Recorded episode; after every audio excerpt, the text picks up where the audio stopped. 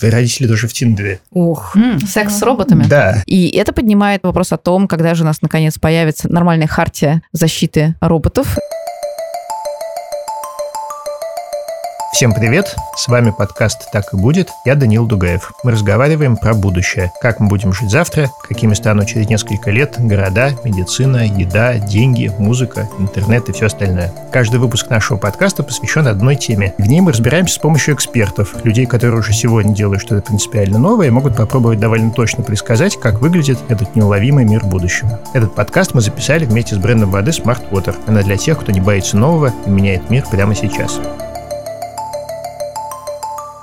Сегодня мы поговорим про отношения будущего. Секс, романтику, семью через 20, 50, 100 лет. С нами в студии культуролог Оксана Мороз и психотерапевт Амина Назарлиева.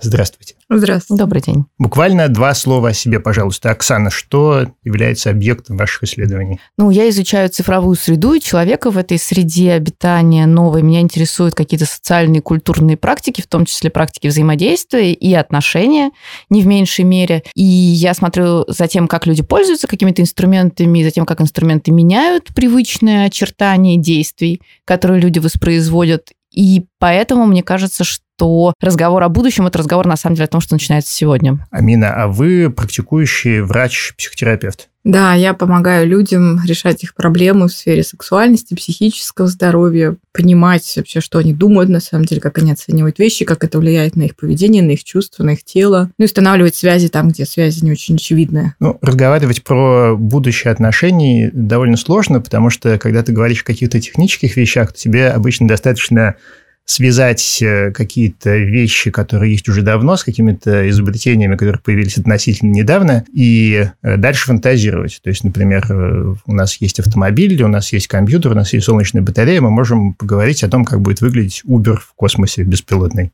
А с отношениями все как-то гораздо сложнее. Я вот совершенно не понимаю, на самом деле, как устроены отношения сейчас в мире, а как предсказать, что будет дальше, мне тем более сложно. Расскажите, пожалуйста, с вашей точки зрения, как в принципе, можно это делать? Как можно из отношений, которые есть уже сейчас, вывести какие-то тренды, да, что будет завтра? Ну, я думаю, что на самом деле уже очень много всего происходит, из чего можно попробовать, собственно, предсказать будущее. Ну, во-первых, то, на чем специализируется Оксана, это возможность людей общаться, и в том числе заводить отношения, когда они находятся на разных континентах и когда они относятся к разным социальным группам, то, что раньше вообще было практически невозможно, люди не вступали в такого рода отношения. В том числе заниматься сексом уже сегодня мы имеем такую возможность. И стимулировать друг друга, будучи на большом расстоянии. Это все очень сильно, я думаю, повлияет на отношения в будущем, с одной стороны. С другой стороны, права человека и приветствие разнообразия. И в результате этого, я думаю, что мы услышим очень много голосов и рассказов про разные опыты, о которых раньше люди не осмеливались рассказывать, или они просто не были возможны,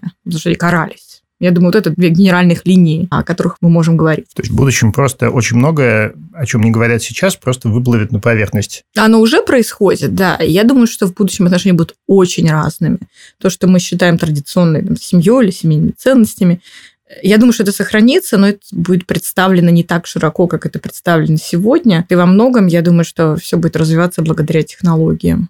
Ну, на самом деле, мне кажется, что здесь даже можно больше сделать вывод, а вывод о том, что прежние социальные институты, которые организуют, собственно, коллективные действия в обществе, перестанут в том виде существовать, в котором они существуют сейчас. При этом возникнет некоторое новое миропонимание того, что такое отношение вообще. Но мне бы хотелось добавить немножко толику такого пессимизма, потому что если мы наблюдаем за тем, как технологически запрограммированы да, некоторые системы взаимоотношений с помощью онлайн-инструментов, мы увидим, что довольно часто это приводит к скорее лучшей такой технической инструментальной организации того, как люди разговаривают, обмениваются суждениями и мнениями, но далеко не всегда приводит к такому более глубокому и более вовлеченному взаимодействию. То есть люди только учатся использовать новые инструменты для того, чтобы достигать определенного высокого или невысокого, какого они хотят, качества взаимоотношений. И вот вопрос заключается в том, насколько хорошо люди научатся этим пользоваться и насколько инструменты, которые сейчас очень алгоритмичные, очень математичны, смогут подстроиться под далеко не всегда такую математическую бинарную логику именно человека.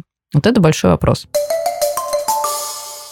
Ну, тема отношений довольно много упоминается в научной фантастике, да, как в литературе, так и в кино. Поэтому давайте проделаем с вами такой эксперимент. Давайте вспомним разные произведения, где обсуждается будущее отношений, посмотрим, насколько эти прогнозы сбылись и есть ли шанс у них сбыться в дальнейшем. Давайте начнем с абсолютной классики, с романа Замятина «Мы», 1920 год. Естественно, что, подчинив себе голод, единое государство повело наступление против другого владыки мира, против любви. Наконец, и эта стихия была тоже побеждена, то есть организована, математизирована. И около 300 лет назад был провозглашен наш исторический «лекс сексуалис». Всякий из номеров имеет право, как на сексуальный продукт, на любой номер. Ну, дальше там уж техника. Вас тщательно исследуют в лабораториях сексуального бюро, точно определяют содержание половых гормонов в крови и вырабатывают для вас соответствующий табель сексуальных дней. Затем вы делаете заявление, что в свои дни желаете пользоваться номером таким-то или таким-то и получаете надлежащую талонную книжку, розовую. Вот и все. Что вы по этому поводу думаете? Ну, мне вспомнилось обращение ребят из одной лаборатории, которые решили каким-то образом поженить приложение для знакомств с функцией верификации того, что молодой человек или девушка прошли соответствующее тестирование. Или там психологические тесты, которые отражают настроенность человека на отношения, уважение партнера и прочее. Звучит очень даже вполне себе по-замятински. То есть, если учитывать принцип согласия, да, он там не очень отражен, в принципе, так и происходит. Свайп направо, если вы совпадаете уступаете в переписку, подростку. Дальше как-то ну, цивилизованные люди несут ответственность за свое здоровье сексуальное, да, в первую очередь сообщают о нем партнеру, и когда оба хотят, оба получают удовольствие вместе. В каком-то смысле, да, этот прогноз сбылся, не в таком, наверное, сухом виде, как его представил Замятин. Мне кажется, на самом деле, что то, о чем писал Замятин, и сбылось, и не сбылось. Сбылось, потому что действительно существует огромное количество дейтинговых приложений, которые построены на наличии мэтчингового механизма, он довольно четко может быть отрегулирован, и в том числе даже не с математической логики, не с точки зрения логики компьютинга, то есть вычислительной, а с позиции позиционирования самих инструментов. Можно сделать приложения, которые будут ориентированы на очень нишевые нишевый рынок, и таким образом вы простроите минимальную вероятность совпадения людей, которые будут этим пользоваться. Если вы делаете приложение, например, для, я не знаю, людей, которые принадлежат определенной конгрегации и имеют определенные, не знаю, демографические характеристики, например, определенного возраста, то вероятность совпадений потенциально может быть выше, чем у приложений, настроенных на максимально широкую аудиторию. А не сбылось, потому что, конечно, Замятин писал в абсолютно модернистской логике, где ни о каком принципе согласия речь вообще не шла. Почему Почему в «мы» принцип согласия не прописан? Потому что по умолчанию считается, что все номера согласились жить в том государстве, в котором они живут. Поэтому по факту мы имеем здесь отношения, которые построены на обобществлении телесного, в принципе, на презумпции важности именно телесного, а не там душевного, да, и чего-то, что за этим скрыто. И, конечно же, мы говорим о грандиозной объективации. Ну хорошо, а есть ли какие-нибудь способы предсказать э, совместимость отношений до того, как люди даже видят друг друга, используя технологии, которыми мы еще не пользуемся? Была хорошая серия Черного зеркала. Я терпеть не могу сериал Черное зеркало, но там была хорошая серия про то, как работает, собственно, мэтчинговый механизм, где люди, по сути, да, или их образы, их аватары воспроизводят некоторые в игровом смысле слова жизненные ситуации, делают определенные жизненные выборы, на самом деле проживают целую жизнь. И потом машина, посчитав, да, какие выборы были сделаны, как люди выглядят, их жизненные пути выглядят в этом приложении, делала вывод о совпадении в количественном смысле слова. Там у главных героев, по-моему, 97% это было совпадение, информирует об этом, собственно, пользователей, и только после этого пользователи принимают решение, будут ли они в реальной жизни, которая вообще не выглядит как игровая, которая совершенно в других интерьерах происходит что-то делать. Понятно, что здесь, как и всегда, создатели сериала «Черное зеркало» некоторым образом паразитируют на уже существующих механизмах, просто доводя их до определенного логического предела, имея в виду, что можно выстроить такую виртуальную реальность, где будут самостоятельно действовать аватары которые к нам привязаны только какими-то идентификационными основаниями, которые абсолютно откреплены от нас, как от живущих существ. Вот это можно себе представить, наверное. А раз это есть в художественной репрезентации, значит, э, люди об этом думают. И думают скорее вот таким образом. То есть, на самом деле, вы сейчас говорите о гибриде приложения Tinder и игры Покемон. Ну да, еще бесконечное количество чат-ботов, которые создаются на основе персональных данных, производимых людьми. Я скорее говорю о системе, которая основывается на вашем местонахождении, да? Ну, представим, что у нас у всех, наконец, есть очки с дополненной реальностью, как Google Glass. И вот э, мы с вами идем по улице, и эти очки прямо показывают нам уровень нашего потенциального матча с людьми, которые идут нам навстречу, разумеется, только с теми, кто на это согласен. Ну, при этом надо отменить GDPR и еще кучу э, других современных правовых ограничений, которые накладываются в разных обществах. Ну, по идее, в принципе, если решить вопрос о том, что такое вообще совместимость, вот как это посчитать, ну, наверное, можно себе представить. А что такое GDPR? Ну, это протокол защиты персональных данных, который принимается постепенно в Европе и который ограничивает на самом деле свободу пользования с точки зрения бизнеса или с точки зрения государства персональными данными. Он защищает не сами данные, он защищает людей, которые их производят. И вот с этой точки зрения, ну, если говорить о том, что нужно договориться с людьми, то это очень большое количество согласований, прежде чем какое-то количество людей согласятся на такие виртуальные талончики. Ну, просто придется подписывать, э, очень, ставить очень просто много галочек, галочки. да, как когда mm-hmm. ты приходишь в банк, да, тебе же подсовывают очень много бумажек, которые в основном люди подписывают не глядя. Я думаю, это точно будет. Амин, у вас есть какие-нибудь мнения на этот счет? Я думаю о том, что здорово, что есть феминизм, который, так сказать, хорошо принцип согласия популяризировал, и поэтому ну, эти предсказания не сбылись э, в полном объеме, и эмоции никуда не денешь. То есть даже при очень хорошем совпадении может оказаться так, что человек что-то про себя не понимает, что-то не осознает, он, у него там противоречивые мотивации. То есть вот вся эта сложность, она, конечно, будет продолжать существовать. С другой стороны, я думаю, что наверняка будут какие-то приложения, которые будут помогать это распутывать, и чат-боты, которые будут с тобой говорить лучше любого опытного психотерапевта. И это тоже поможет это решить. Возможно, они даже будут дальше передавать информацию твоему партнеру в наиболее безоценочном и там, хорошо перевариваемом, эффективном виде, чтобы помогать вам в коммуникации, чтобы вам лучше жилось. Вместе с тем я еще думала об одиночках и о людях, которые не умеют устраивать отношения с другими реальными людьми. Для них это супер тяжело. Ну, там по разным причинам они не хотят, не умеют, им не позволяют особенности состояния психического. В общем, благодаря гаджетам и развитию технологий можно оставаться одиноким или одиночкой и не быть несчастным, если это ну, нечто, чего ты не хотел бы сказали, что, возможно, с помощью компьютера, на самом деле, дать человеку какой-то совет. Угу. Как вы считаете, возможно ли, в принципе, с помощью, наверное, искусственного интеллекта создать симулятор, да, который позволит людям, которые, например, испытывают неловкость при мысли о свиданиях, которые помогут ему потренироваться перед тем, как он будет общаться с настоящим, живым, конкретным человеком? Абсолютно точно, да. Сейчас это делают психотерапевты. Одна из таких техник – это ролевое разыгрывание внутри кабинета работа. И я разных спрашивала футурологов на этот счет. Все считают, что такая работа, как психолог, психотерапевт, она сохранится в отличие от других в будущем. Но я так не считаю, она вполне может быть дигитализирована. Роботизирована. И я думаю, что чат-боты гораздо лучше и дешевле будут обходиться, чем психотерапевты. И они могут, собственно, задавать правильные вопросы, говорить себе правильные вещи, так тебя коучить, чтобы преодолевать социальную тревогу. Я не думаю, что вообще социальная тревога будет проблемой в будущем, и поэтому она, по идее, должна расти. Потому что будет мало причин, чтобы с ней бороться. Выходить на улицу, знакомиться, общаться. Даже сейчас, в общем, ну, когда я была моложе, познакомиться на улице или в баре, это было окей. Вот сегодня ты должен быть каким-то очень странным человеком, чтобы подойти к девушке на улице или в баре заранее, точно не проверив, что да, она там тебе какие-то сигналы посылает, и навряд ли она будет посылать сигналы. То есть все ушло в телефоны? Да, да, да. Большинство людей сейчас знакомятся онлайн, и, по-моему, даже женятся в большинстве своем. То есть эта цифра резко выросла за последнее время. То есть там действительно серьезные отношения формируются, и этика поменялась благодаря этому это практически на наших глазах происходит. Поправьте меня, если ошибаюсь, Оксана. Мне кажется, все абсолютно корректно и соответствует реальности. Единственное, что бы я добавила, что на самом деле уже появляются цифровые инструменты, которые позволяют, ну, скажем, менеджерить отношения. И про это есть прекрасные исследования у социологов, что российских, что, э, например, э, немецких.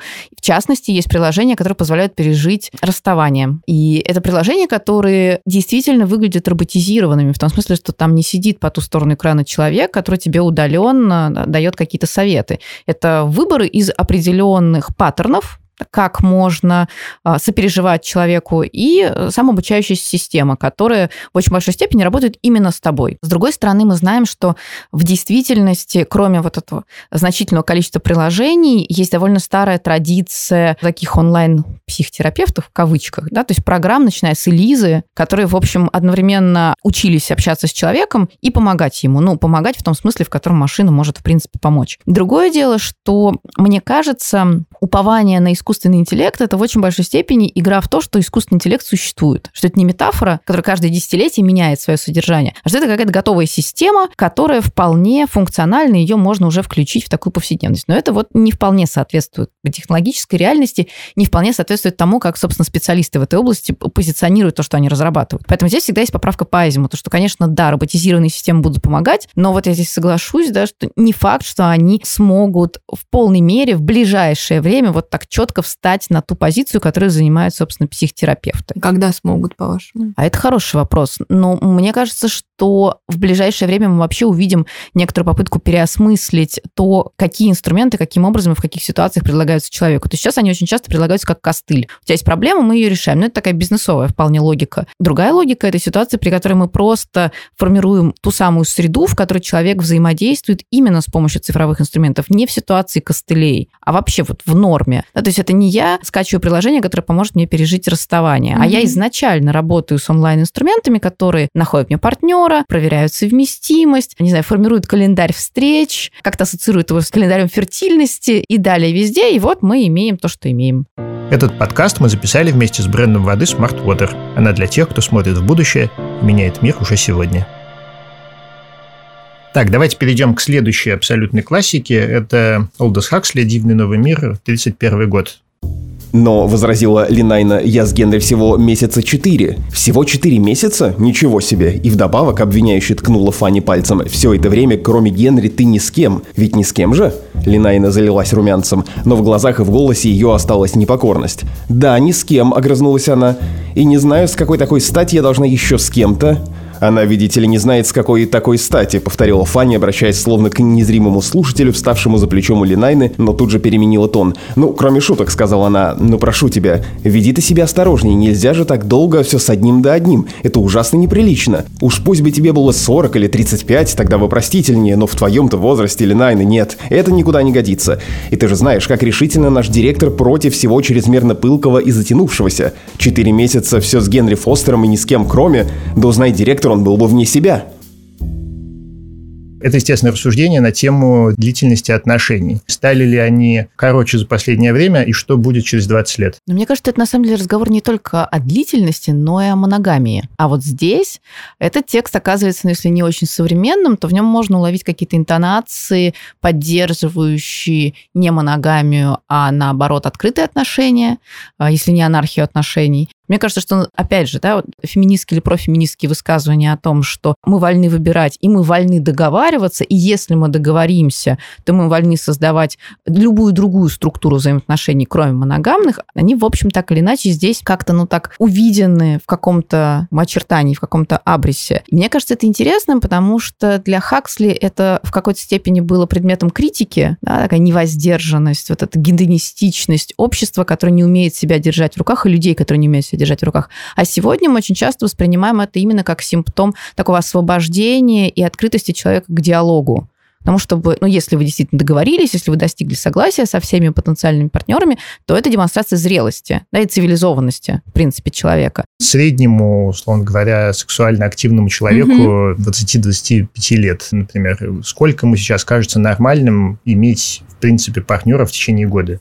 А, не... Я понимаю, что это mm-hmm. довольно абстрактный вопрос, mm-hmm. но тем не менее, если представить. Я, например, плохо себе представляю жизнь современных 18-летних. 11-летних представляю, 40-летних представляю, 20-летних сложно. Ну, исследования говорят, что современные 20-летние, они чуть меньше имеют половых партнеров, чем 20-летние там 80-х или позже. Меньше? Меньше. И кто-то там бьет панику, что вот все стали асексуальными, ужас, ужас, секс исчезнет, семьи исчезнут, но это, но это не так. То есть похоже, что люди стартуют позже, похоже, что подростки стали ответственнее. Может быть, еще какую-то играет роль вот такая прозрачность и прозрачность в смысле информации, да, что ты не можешь сбежать куда-то и там все втихаря сделать, ты везде виден своим родителям, ты позже становишься взрослым, у тебя все это вот растягивается надолго-надолго. Твои родители тоже в Тиндере. Твои родители знают, где ты, у них есть приложение, которое видит тебя каждую секунду времени. Твои родители могут даже подсовывать тебе презервативы, но все равно ты себя чувствуешь каким-то прозрачным для них, и у тебя как будто бы нет своей личной жизни, и, возможно, это вызывает какую-то тревогу, неловкость у молодых людей. Ну, я соглашусь, да, с тем, что количество секса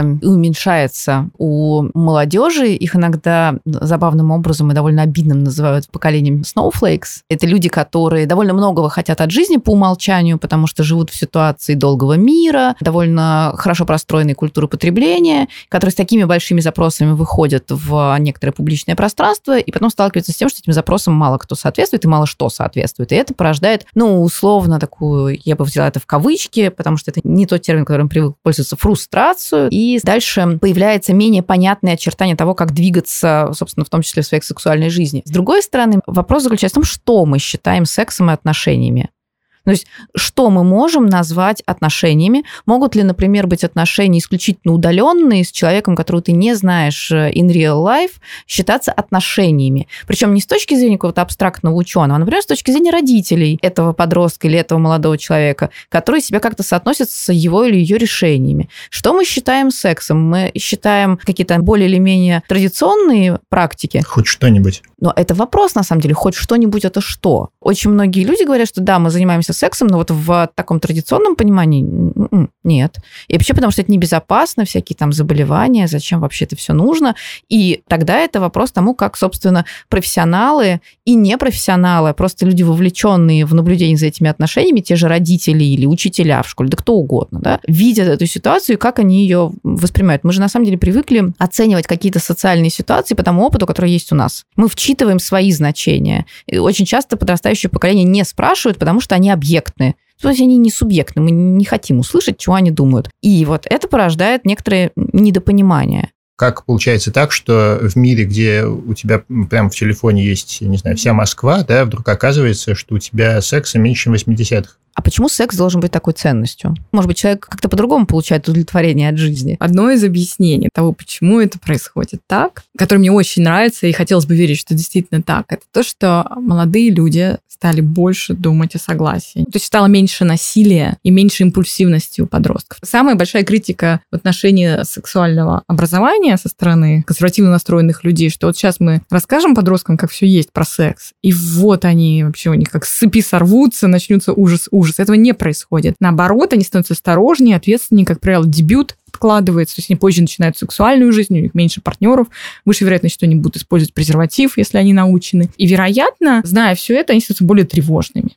То есть если раньше секс это было круто, сделать что-то на зло родителям, что сделать меня взрослым будет замечательно, то теперь секс это ответственность, а оказывается, там что-то есть про согласие, а вдруг это насилие, а вдруг она не хочет, а как мне понять, хочет или нет, как его проверить, как его измерить и прочее. Не будет ли это нарушением границ, а вдруг я заражусь, а вдруг я забеременею и прочее. То есть, с одной стороны, вот эта тревога, она, вероятно, бьет по тормозам сексуальным. Лучше пойду поиграю в Fortnite. Да, это гарантированно приведет к успеху и к отлично проведенному времени. Плюс порно с которым сталкиваются дети уже в 6-8 лет впервые, которые не искали его специально. Оно вдруг само возникло и всплыло где-то на лэптопе. И, с одной стороны, у тебя есть куча бесплатного порно, которое там за 5-10 минут приведет тебя к успеху, гарантированно. Ты точно не перейдешь ничьих границ, ты не сделаешь ничего плохого, ужасного, ты не заболеешь, и ты испытаешь удовольствие. Компьютер подцепит вирус, возможно. Ну да, разве что компьютер. На другой чаше весов вот эта вот вся сложная история, просто чтобы куда-то там выйти, преодолеть социальную тревогу, стал столкнуться с отвержением, да, с отказом, если ты там недостаточно понравился. Если понравился, дальше надо как-то это переписываться, что-то такое говорить умное или там впечатлять, ходить куда-то. Деньги какие-то нужны на это все. Это все долго, и не факт, что он завершится успехом. Может быть, это будет очень неловко, и, скорее всего, это будет в первый раз неловко, непонятно. Может еще и закончится беременностью, или там, подцепишь заразу, или тебя бросят ради твоего друга никто не знает. Вот, поэтому, э, в общем, кажется гораздо простым путь вот этот мастурбации напротив своего компьютера. Давайте перейдем к следующему отрывку. Это роман Роберта Сильверберга «Вертикальный мир». 1971 год. Там описано довольно интересное общество. Далекое будущее, проблема перенаселения решается с помощью вертикальных городов. Строится трехкилометровая здание, и в нем живет примерно миллион человек. На Земле выращивают овощи, а люди живут всю жизнь вот в этих вот громадах и никогда оттуда не выходят. В этом кусочке в одной из таких зданий, называется «Монадами» в оригинальном тексте, и почему-то «Гонадами» в переводе, который я нашел, прилетает исследователь с Венеры, где люди живут так же, как примерно сейчас на Земле. И некий чиновник его водит по вот этому зданию, показывает, как все устроено, и, в частности, селит его в своей квартире, где живет он, его жена и их шестеро детей. Прошу прощения, обращается Мэтрон за мелочность, но я должен затронуть тему ваших сексуальных привычек. Мы будем спать на одной и той же платформе, мы с женой в полном вашем распоряжении. Устранение половой неудовлетворенности является основным законом такого общества, как наше. Слышали ли вы о нашем обычае ночных прогулок? Э, боюсь, что в Ганаде 116 не закрываются ни одни двери. Никто из нас не владеет ценными предметами, и мы хорошо подготовлены в общественном плане. У нас есть обычай ходить ночью по другим жилищам. Таким образом, мы постоянно постоянно меняем партнеров. Жены обычно остаются дома, а блудят мужья, хотя это не является абсолютным правилом. Каждый из нас всегда имеет доступ к любому другому взрослому члену нашего общества. Странно, говорит Гортман. Я предполагал, что в обществе, где живут вместе так много людей, скорее должен был развиться преувеличенный культ обособленности, чем такая гиперболическая свобода. В первые годы существования Ганат тенденция к обособленности имела много приверженцев, но со временем она полностью затухла. Бог благослови нас, устранение половой неудовлетворенности является нашей главной целью. В противном случае нарастало бы напряжение. Обособление же равнозначно половой неудовлетворенности. Значит, вы можете пойти в любую квартиру в этом огромном здании и переспать не во всем здании, перебил его Мэттерн, только в своем городе-блоке. Мы противники загородных ночных прогулок. Он тихо смеется. Мы наложили на себя несколько мелких ограничений для того, чтобы свобода нам не надоела.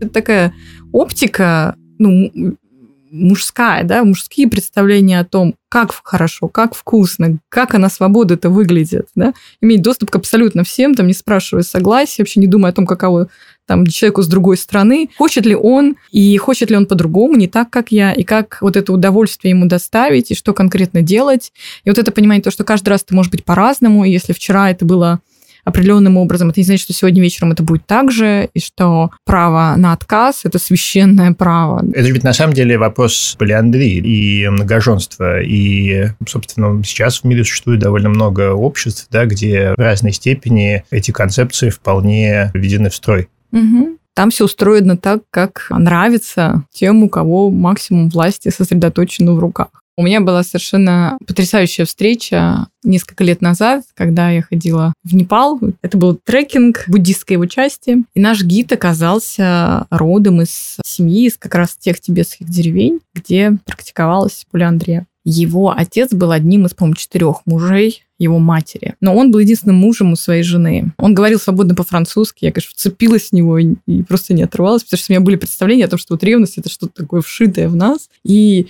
ну, не может быть так, чтобы это никого не задевало. Я долго его расспрашивала, так и эдак, и не нашла ни одного признака, который подтвердил бы, что он, они правда ревнуют. Я его спросила, что он чувствует по поводу того, что он единственный муж у своей жены. Он улыбался и говорит, я думаю, что мне очень повезло, здорово. Я люблю свою жену, она хорошая хозяйка, она помогает мне держать гестхаус и кормить моих детей. Говорю, окей, а что бы было, если бы, например, у твоей жены появился еще один муж? Ну, если бы он давал деньги и помогал нашим детям, то супер отлично. Я говорю, «А если бы у тебя появилась жена, ну, если бы какая-нибудь туристка там забрала бы меня, например, во Францию и присылала деньги, чтобы кормить наших детей, это было бы великолепно. То есть нам с женой было бы отлично. Я говорю, ну, а как, у тебя бы что-то внутри бы зашелестело? Он такой, нет. А я такая, ну, ты любишь свою жену? Да, конечно, я люблю, она мать моих детей, она помогает мне держать гестхаус. И я не увидела ни одного признака ни ревности, ни дискомфорта какого-то связанного с этим. Ну, до сих пор я так вспоминаю эту историю, мне трудно поверить, что так бывает, но вот так бывает. Все наши рассуждения о том, что это очень экзотично, упирается в то, что мы верим в какие-то идеалы романтической любви, которые заложены европейской культурой. То есть мы очень европоцентричны. И представить себе, что есть взаимоотношения сейчас актуальные, которые настолько элиминируют и исключают любовные переживания и трепет, а очень функциональные, и именно это считается любовью, это для нас означает признать, что секс – это брак, это дети, это продолжение рода, мимо сексуальная революция, мимо много из фармакологических новинок типа противозачаточных таблеток. Остается только эта функциональная история про воспроизводство рода. Мы с этим, наверное, вряд ли согласимся. Вы упомянули романтическую любовь. Это важный очень момент. Как раз об этом наш следующий отрывок. Это Роберт Шекли. Этот рассказ называется «Паломничество на Землю». Он был опубликован в журнале Playboy, что симптоматично. История там такая. В галактике, которую заселили люди, на Земле не осталось почти ничего, кроме некоторых товаров, которых нет нигде больше. Один из этих товаров, как узнает колонист, который живет на какой-то очень далекой планете, это настоящая романтическая любовь. И вот он прилетает на Землю специально в поисках любви. И действительно попадает в компанию, которая называется «Любовь Incorporated», где он пытается сначала дискутировать с ее владельцем, подозревая его в том, что он хочет сучить ему что-то ненастоящее. Кто-то говорит, нет-нет, это совершенно против земных законов. Мистер Тейт нажал кнопку. Саймон не мог бы ничего сказать о ее лице. Глаза его застлали слезы, и если бы его спросили о ее фигуре, он убил бы спрашивающего. «Мисс Пенни Брайт», — сказал мистер Тейт, — «познакомьтесь с мистером Альфредом Саймоном». Девушка пыталась заговорить, но не могла произнести ни слова. И Саймон тоже лишился дара речи. Стоило ему взглянуть на нее, и он понял все — он сердцем чувствовал, что любим по-настоящему, беззаветно.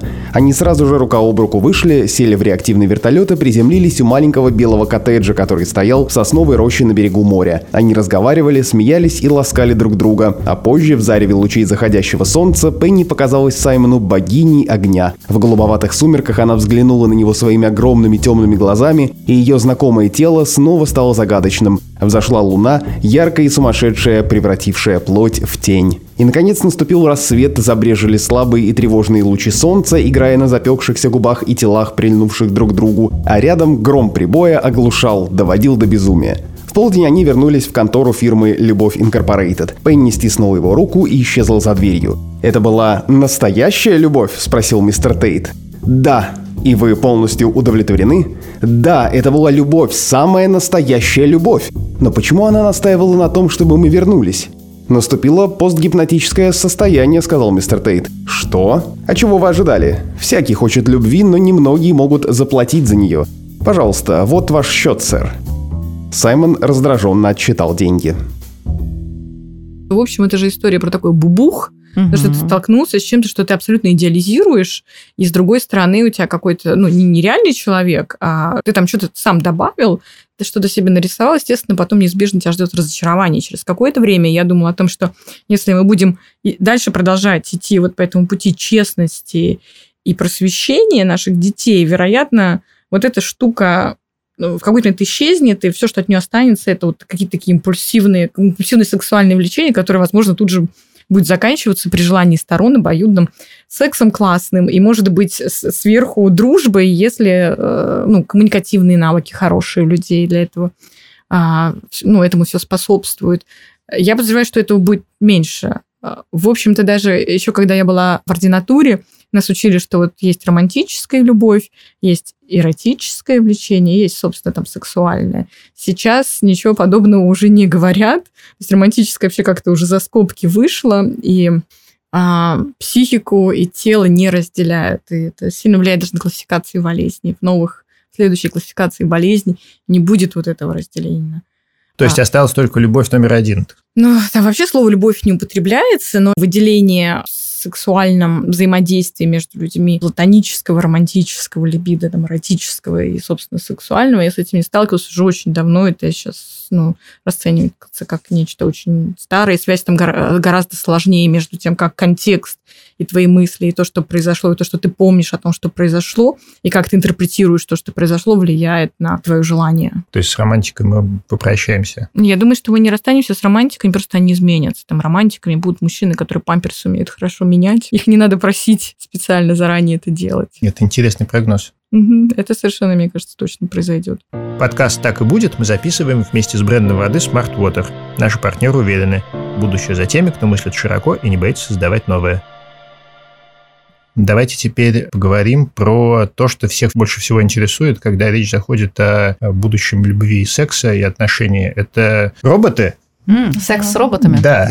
Вообще роботы для секса пока существуют только в каком-то очень примитивном виде, поэтому на самом деле мы не можем сказать, насколько они будут выполнять хорошо свои функции там, через 50 лет. Но, наверное, очень хорошо, о чем нам рассказывает фильм «Блейд Раннер. Бегущий по лезвию». Скажите, пожалуйста, что вы думаете по этому поводу, когда у нас появятся роботы, которые будут полностью удовлетворять человека сексуально, как это повлияет на наше общество? Мне кажется, что секс с роботами это, с одной стороны, такая прекрасная фантазия, которая продолжает историю про секс-кукол, и поэтому это часть такого городского, я бы сказала, фольклора. С другой стороны, это попытка выделить какую-то нишу, где люди, желающие все-таки кого-нибудь объективировать, могут получить свое. А с третьей стороны, это просто льет воду на мельницу как раз научной фантастики, где действительно ходят такие человекоподобные роботы, которые неотличимы от живых существ, и у которых самая главная проблема – это то, насколько они субъектны в обществе. А так-то они умеют все ровно то, что умеет живой человек. И это поднимает там последний вопрос, который мне очень интересен. Это вопрос о том, когда же у нас наконец появится нормальная хартия защиты роботов и робототехники, и когда мы уже от прежних законов, сформулированных в научной фантастике, куда-то двинемся дальше, дальше,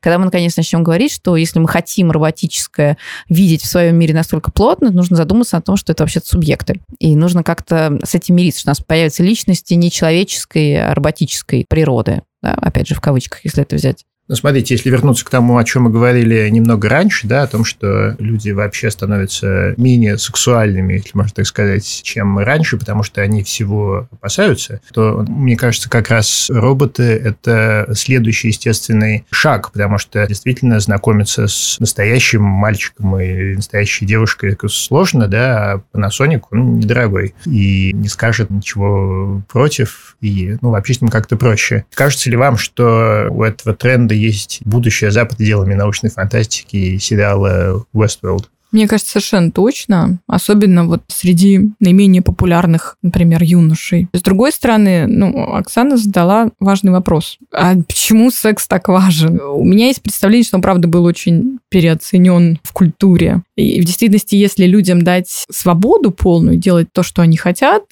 эти люди сталкиваются с другими людьми, у которых есть свобода не делать то, что они не хотят, мы оказываемся в ситуации, когда люди не так одержимы сексом, как мы думали об этом. То есть есть такое понятие в сексологии э, эксцессов. Это количество половых актов в течение суток с успешным финалом, который ты совершаешь, если ты можешь получить столько секса, сколько ты хочешь. И вот в 16 лет, когда родители уехали на дачу, у тебя свободная квартира, и ты хочешь быстренько этим воспользоваться, это будет одна цифра. И совсем другая цифра будет, когда ты женишься, у тебя там секс целом доступен, и твоя партнерша его хочет, эта цифра будет меньше позже. То есть, когда это становится доступным, оно, в общем, как будто бы голод у тебя уменьшается по сексу. И, в общем, мы смещаемся от там, количественных характеристик к качественным, потому что просто кончить уже часто неинтересно мужчине. Хочется, чтобы партнерша была удовлетворена, хочется, чтобы это было классное переживание. Исследования говорят о том, что люди, которые счастливы в сексе, они не так часто занимаются сексом, они могут редко заниматься сексом. Просто каждый раз это хороший секс, который оба характеризуют как хороший. Ну, вот это очень интересное рассуждение. А хорошо, а что тогда будет завтра? Раньше было достаточно только того, чтобы секс просто был. Ага, случился. Да. да, теперь запросов больше. В какую сторону все это движется? Если говорить о роботах, я думаю, что они будут, ну, если они станут дешевыми, и доступными для всех, то они будут куплены, с ними будут сначала очень много играться, но потом они будут пылиться на полках. Ну, именно поэтому, потому что они стали теперь доступными, и человек будет отвлекаться на какие-то другие вещи и занятия, которые для него важны. Я не знаю, да, те же сериальчики. Да. Это одно из объяснений, кстати. Были исследования на эту тему, что люди меньше занимаются сексом, когда там, по-моему, «Игра престолов» там выходит. Ну, конечно. Что-то такое выходит. То есть есть какие-то еще вещи, мотивации, масса источников удовольствия. Чем богаче у тебя способы получения удовольствия, тем, вероятно, мое предположение, лучше по качеству будет твой секс и реже. Ну да, потому что ведь появляются люди с самыми разными идентичностями. Вообще это бинарное деление на идентичности пропадает. И, соответственно, счастливое будущее человека – это ситуация, при которой я, например, будучи полиамором, нахожу тех, кто меня таким образом принимает. А я, например, будучи сторонником жестких БДСМ-практик, нахожу тех, кто меня принимает, и я при этом не чувствую, что я ненормальный или что на меня косо смотрят. Вот будущее в том, чтобы найти человека, с которым классно смотреть сериалы, а, не знаю, есть вкусное мороженое, гулять по городу, а секс это десятое дело, которое там, вы практикуете тогда, когда вы хотите, никто не ходит с обиженным лицом, потому что чего-то не додали.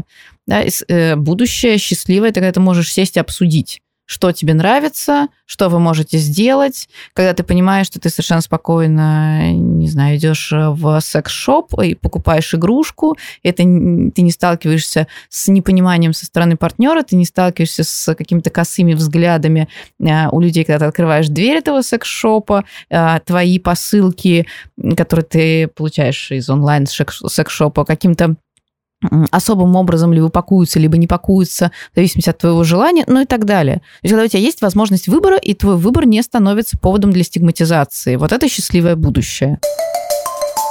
В современном обществе табу гораздо меньше, чем э, в обществе, например, даже 20-летней, наверное, давности. А в дальнейшем что произойдет, когда исчезнут вообще все табу, и возможно ли это? Ну нет, ну исчезновение всех табу вообще сложно себе представить. На месте старых просто появятся новые. Да, мне кажется, сохранится табу, видимо, будет расти на насилие. И похоже, что второй табу, который, мне кажется, очень долго еще будет сохраняться, я надеюсь на это, это табу на любые сексуальные действия взрослых в отношении детей. И даже там детей и подростков в отношении детей. То есть это снова про насилие. Это, по сути, про насилие с другой стороны, да, там про один из его аспектов. Все остальное, я думаю, будет все больше и больше нормализовываться, все меньше и меньше будет стыда вокруг этого. Мы получим огромное разнообразие всего на свете, что не насильственно. Ну и общественное порицание, соответственно, перестанет быть каким-то важным Да, оно будет направлено в другие сферы, видимо, связанные с насилием. Я когда-то очень давно в каком-то журнале читал э, интервью с э, человеком, который жил тогда в Кремниевой долине и занимался интернетом. Это было, например, 20 лет назад его спрашивали, а как вы считаете, когда интернет перестанет развиваться? Какой ширины канала нам будет достаточно? Он говорит, ну, как только порно будет в супервысоком разрешении, тут же развитие интернета остановится. Что будет через 20 лет? Порно будущего? Может быть, не через 20 лет, но позже. Когда у нас будут такие технические возможности, мне кажется, порно будет генерироваться у нас в головах на основании там, каких-то собственных предпочтений без участия живых людей. То есть вот в том виде, в каком он сегодня существует, мне кажется, порно прекратит свое существование образование, потому что оно стоит на эксплуатации людей во многом. И эту проблему, я думаю, что мы будем решать всем миром в ближайшее время. Да, соглашусь. Я точно предполагаю, что порно будет использовать э, виртуальных моделей ну, которые, собственно, уже сейчас есть. Они будут становиться все более и более качественно сделанными, и там будет решен вопрос о том, насколько эти виртуальные модели связаны с реальными прототипами, изображение которых э, потом ретушируется, изменяется, или это будут совсем отрисованные да, персонажи. Но в какой-то степени это, с одной стороны, продолжение мультипликационной порнографии, которая, в общем, прекрасным образом себя чувствует всегда примерно, и привычки к визуализации чего-то похожего на такую натуралистичную телесность. Но вообще, если действительно сохранится тренд на отмену нормативности насилия, порнография будет одним из важнейших вопросов, который будет обсуждать новые волны феминизма. Потому что даже сейчас это довольно серьезный вопрос. Есть прекрасным образом существующая феминистская порнография, которая продвигает нормы сестринства. И если послушать этих режиссеров или шоураннеров, там довольно большое целеполагание за этим стоит. И как раз разговор о том, что женщины должны получать удовольствие, что следует прислушиваться к тем, кто раньше был объектом. А это означает, что в какой-то мере, возможно, порнография вообще останется такой, как она была, технически, но содержательно, извините, сюжетно, да, и с точки зрения продакшена, препродакшена и постпродакшена много изменится, потому что будут другие профессиональные нормы производства контента.